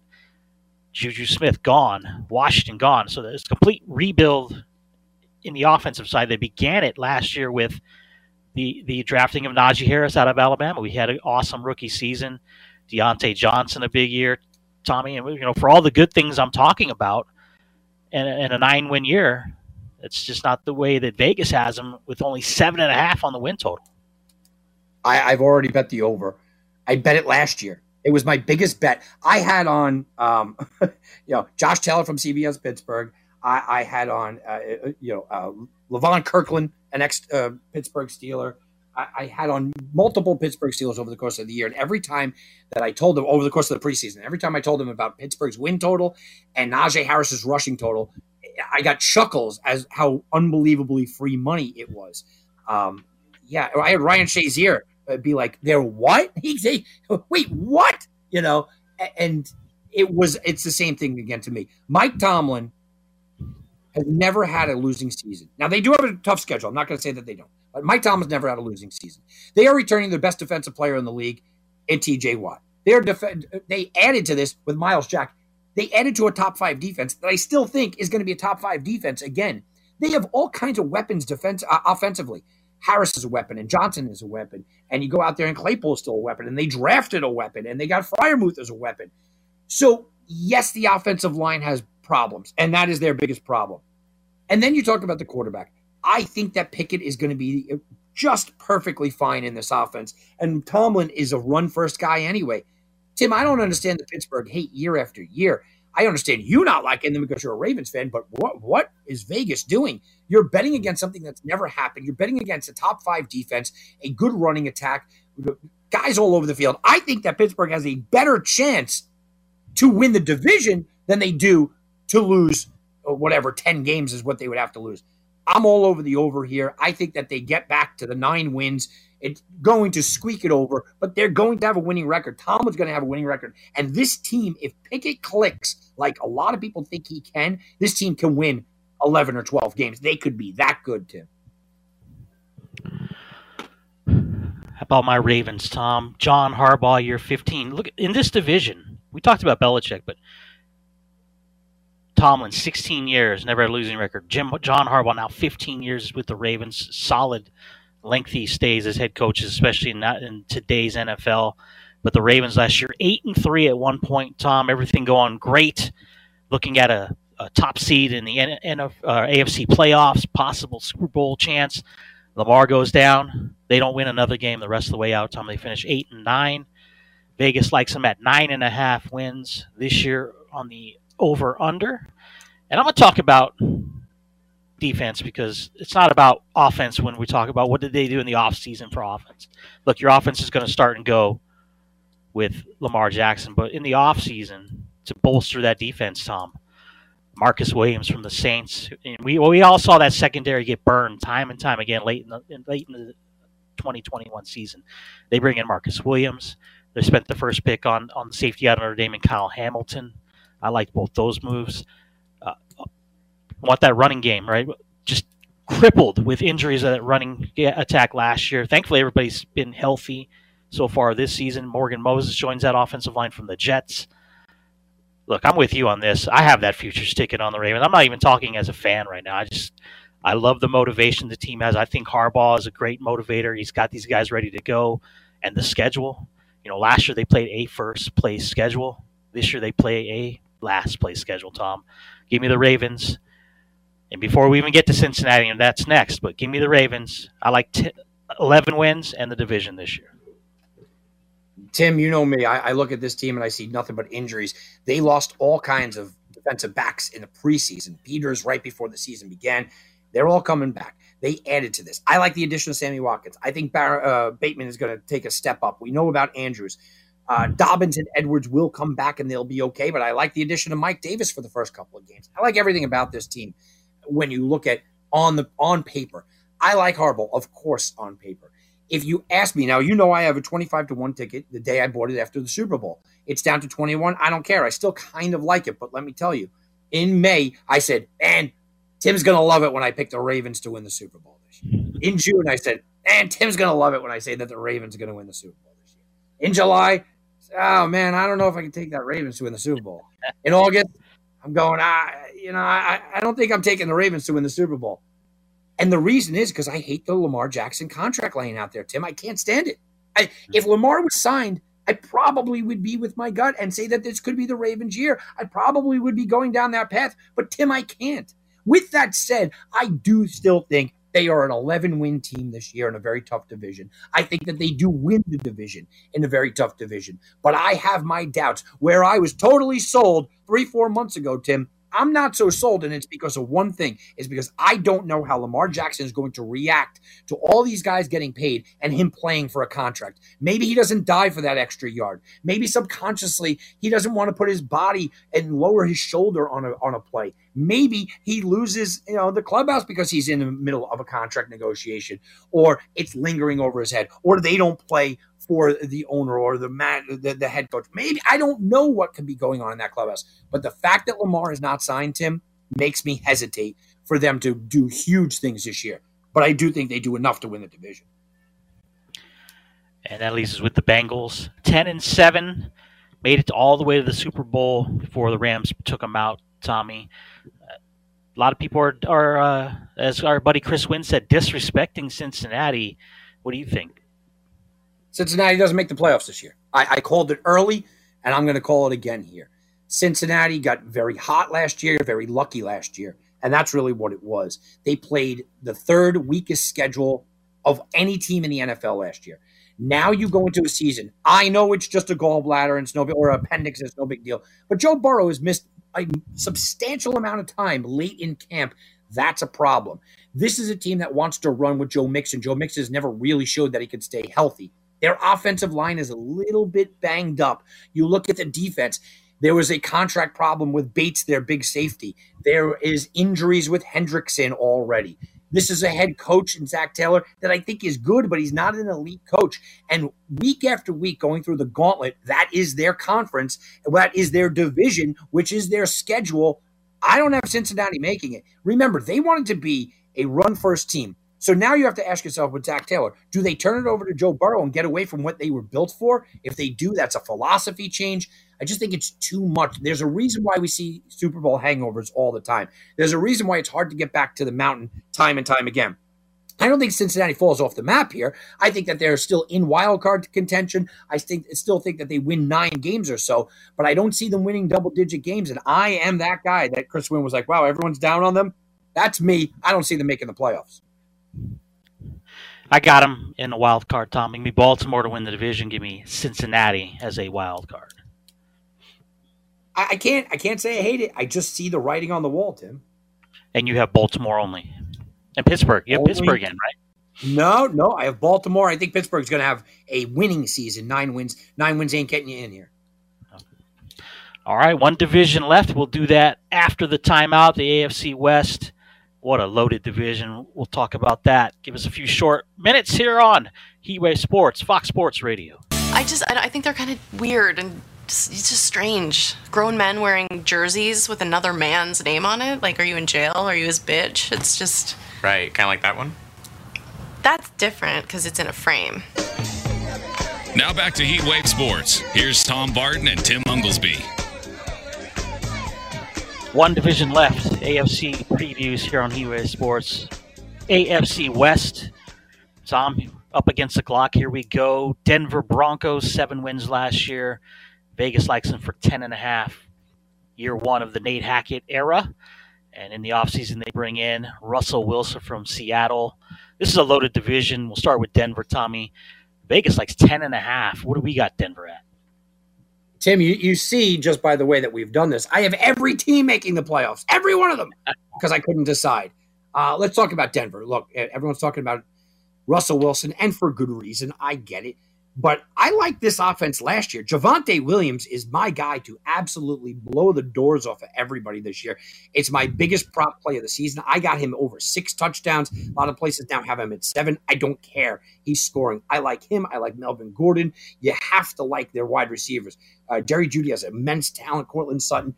So I, I am all over Denver going, yeah, th- this is going to be big. But I also look at the defensive side of the ball. They might have one of the best corners in the league. Bradley Chubb coming back healthy. That's important as well. My thing is this is that the reason why I don't have Denver winning this division and I have them sitting at about 10 wins is because I don't think that Hackett's going to be a good coach. And I worry about Russell Wilson doing what he always seems to do, which is fade at the end of the year. Now he's going to be fading at the end of the year against really good division, and he's going to be fading at the end of the year in an environment that he's not particularly used to really snowy, gross, terrible conditions, which is his home stadium. So I think that they're going to be able to run their way to 10 wins. I think that Wilson certainly gives them a new aura, he gives them a new feel. I'm just not sold on Hackett. Kansas City 12 and 5 held the trophy a couple years back. Lost after that and then a, a tough loss in the playoffs last year. Vegas likes 10 and a half as well, so right there with with uh, Denver Tom for coach Andy Reid. We know Tyreek Hill's gone. Schuster comes in from Pittsburgh, Scantling from Green Bay. Still got Mahomes, still got Kelce, Clyde Helaire. How about the Chiefs? Chiefs are a team I've, I've struggled with. You still have a great quarterback there. You still have a great head coach there. And make no mistake, they are great. And I think that this could be a year where Mahomes starts to kind of take names. People are doubting him. People are knocking him down list. I saw somebody, one of these morons, say he's not even a top five quarterback in the league right now. I don't think that Mahomes doesn't hear these things. The problem is, it's not so much that Tyreek left, because I have talked to people on both sides of the equation. And a lot of people going, yeah, Tyreek's not going to mean that big of a deal because they brought in a lot. what bothers me is age. They have a lot of aging guys on this team, including Travis Kelce, including some defensive players. They did lose some heart of that defense, and a lot of the guys are getting up there in age. Here's another team, Tim. Look, it wouldn't shock me if they went out there, won 12, 13 games. It wouldn't shock me if they were raising the trophy because of what Mahomes and Reid can do. Uh, but I have them as a wild card team. I have them winning 10 games as well. The LA San Diego Chargers are up next. Brandon Staley year two, nine and eight last year. Another ten and a half in Vegas for the Chargers. Tom and Justin Herbert begins his ascension up the quarterback ranking. A lot, a lot of people love Herbert this year. I love him. I know you like him. Can they get it done though? That's the question. Can they get win the big games? They lose in Vegas last year with a chance to make the playoffs. Can they get it done and get in the playoffs this year, Tom? Can they win the division? Yeah, they can. They're my division winner. I have them only at 11 wins because it's such a tough division, but they are my division winner. Every single year, it feels like for, for two decades, I want to take the Chargers. And every year I go, something goes wrong with the Chargers. And it usually happens in camp. Well, nothing went wrong this year. Everything kind of went very smoothly. And not only do they have the receivers, they have the running back corps, they have the backup running backs. They bring in Sony Michel they have Gerald Everett, even the secondary guys. I like the fact that they stabilize their offensive line. But for me, it's the defense. They have the best safety in the league in Derwin James. They have a dynamic pass rusher in Bosa, who I think has a really good year. But they brought in Khalil Mack to make sure that he can't be double teamed. And they got a new cornerback, the guy from Bill Belichick. They stole JC away, who, oh, look, he's, he's a top 10 cornerback at the very least. I like every facet of this team. I don't think that there is a hole. I don't love the head coach. I will say that. And they still haven't won a playoff game. Haven't even made the playoffs with a 5,000 yard year but I'm picking them to win 11 games and win this division. J.C. Jackson, Kyle Van Noy, Khalil Mack, all veterans coming over. You said Everett. Even in the first round, they picked up the big boy out of BC, uh, Zion, to, to, on the line to try to keep Herbert healthy and open up them holes for Ekeler, Tommy, or or if it's Kelley coming in uh, to spell Ekeler. You know, they their offense is just is so many moving parts, and you said it, it it's always been something that's kept this team from uh, from taking that step. But I think the juju is gone. And I'm not talking about Schuster Smith. I'm talking about just the, the, bad omens around it for whatever reason. I think this is the year, Tom. I agree with you. And then we come to the Raiders, and I have four teams in the playoffs, Tim. I told you you can't win nine games and make the playoffs. Well, I have the Raiders winning nine games and making the playoffs because I just couldn't leave them out. They're too dangerous. They're too explosive. And while everybody wants to talk about Davante Adams, and Davante Adams coming over is a big deal. Uh, it's the defense and the defensive line. You put Chandler Jones and Maxx Crosby together, you have something there. Now, I do worry about their defensive backs. I do. I do worry about their linebackers. Sure. Uh, but and, and the running game isn't exactly solid or sold on me, and that's why I don't have them winning the, the division. But I think there's something with this team that you just have to look at and say they always come to play, and they're always going to be in close games. Close games turn into wins. I love the pass rushing duo. I absolutely love the connection with Davante Adams. I don't like that Waller's banged up, but that's okay because you have Renfrow there. This is a Vegas team I originally had winning seven or eight games. The more I looked at it, the more I watched film on what Crosby and Jones can be to this team, the more I said, I got to give them nine wins. Now, this certainly, I could replace this with the Colts getting a wild card. I could replace this with Pittsburgh or Cincinnati getting a wild card. I up until about three weeks ago, I had this with Miami getting a wild card, but I'm going to go Raiders. I'm going to go a little hometown flair. Vegas set at eight and a half, right, Tom? eight and a half, nine. Yeah, which is which is where I was. I'm not taking the over in Vegas. Mm-hmm. I'm not taking it because I think they only win nine games, and they're the team that sneaks in. I can't, but for you know this show, I'm taking Vegas to sneak in. And I think it's easy for people to be like, oh, well, you know, I was just at a, a birthday party this past weekend, and guy was talking about the Raiders. Oh, well, they got Davante Adams. They should have 12 or 13 wins. It doesn't really work that way. Just because you're adding a, a, star of that caliber, it doesn't work that way. That you're getting Chandler Jones and Davante Adams, and they're automatically going to go three wins better than they did last year. If anything, there's they overachieved last year. So where do they sit? I agree with you. I think it's right around nine wins. And for me, that doesn't get him in the playoffs. And another question would be Josh McDaniels. I know everybody loves him. He's saying all the right things, Tom, but he's had a failed career as a head coach.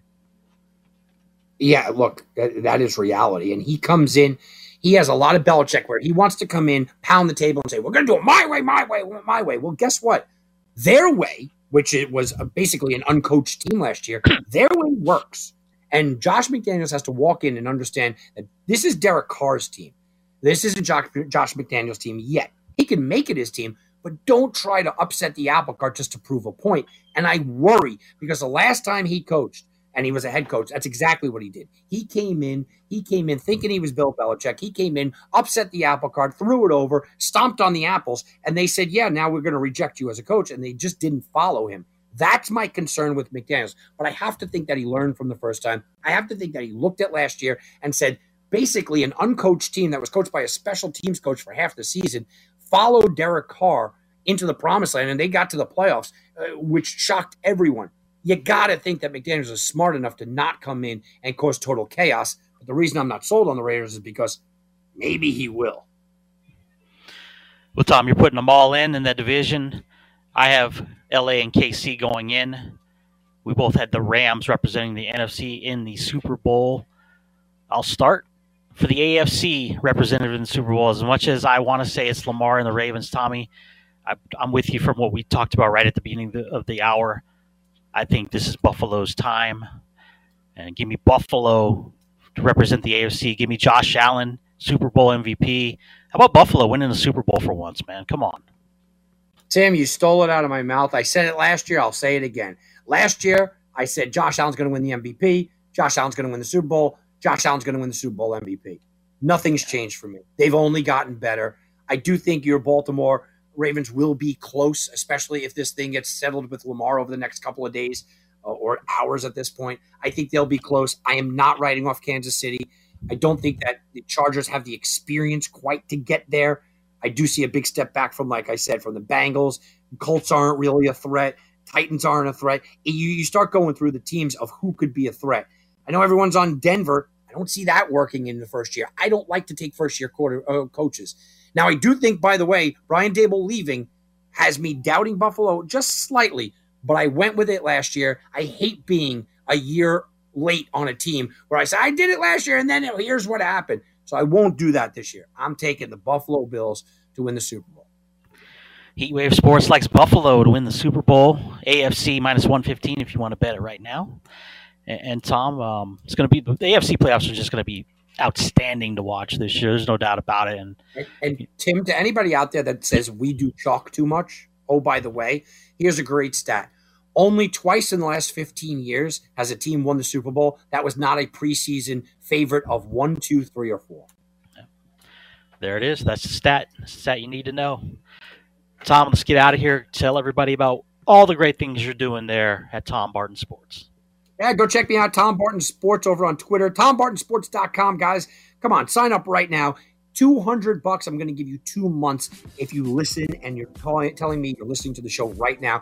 Every single play I give it out in the NFL, all my futures plays are up there. All my prop plays are up there. You guys have all of that. You have Thursday's game, Sunday's game, all the games on Saturday, all the college football games, Major League Baseball plays tomorrow. I have a college football play tomorrow on the Clemson Georgia Tech game. You're going to get it all at TomBartonSports.com. Also, go check out the podcast, Believe in Betting and Wagering Week on the Sports Garden Network. Tom, we will see you in a few days, my man.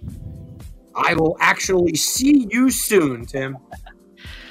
That's right. Saturday night, 10 o'clock, Cabo Wabo Cantina. We're there till midnight or a little bit after. Come out and join the show. We, honestly, we want everybody to come out and say hi. It'd be great to see everybody. Saturday night, 10 o'clock, Cabo Wabo Cantina on the Las Vegas Strip for Heatwave Sports, week one preview of the NFL.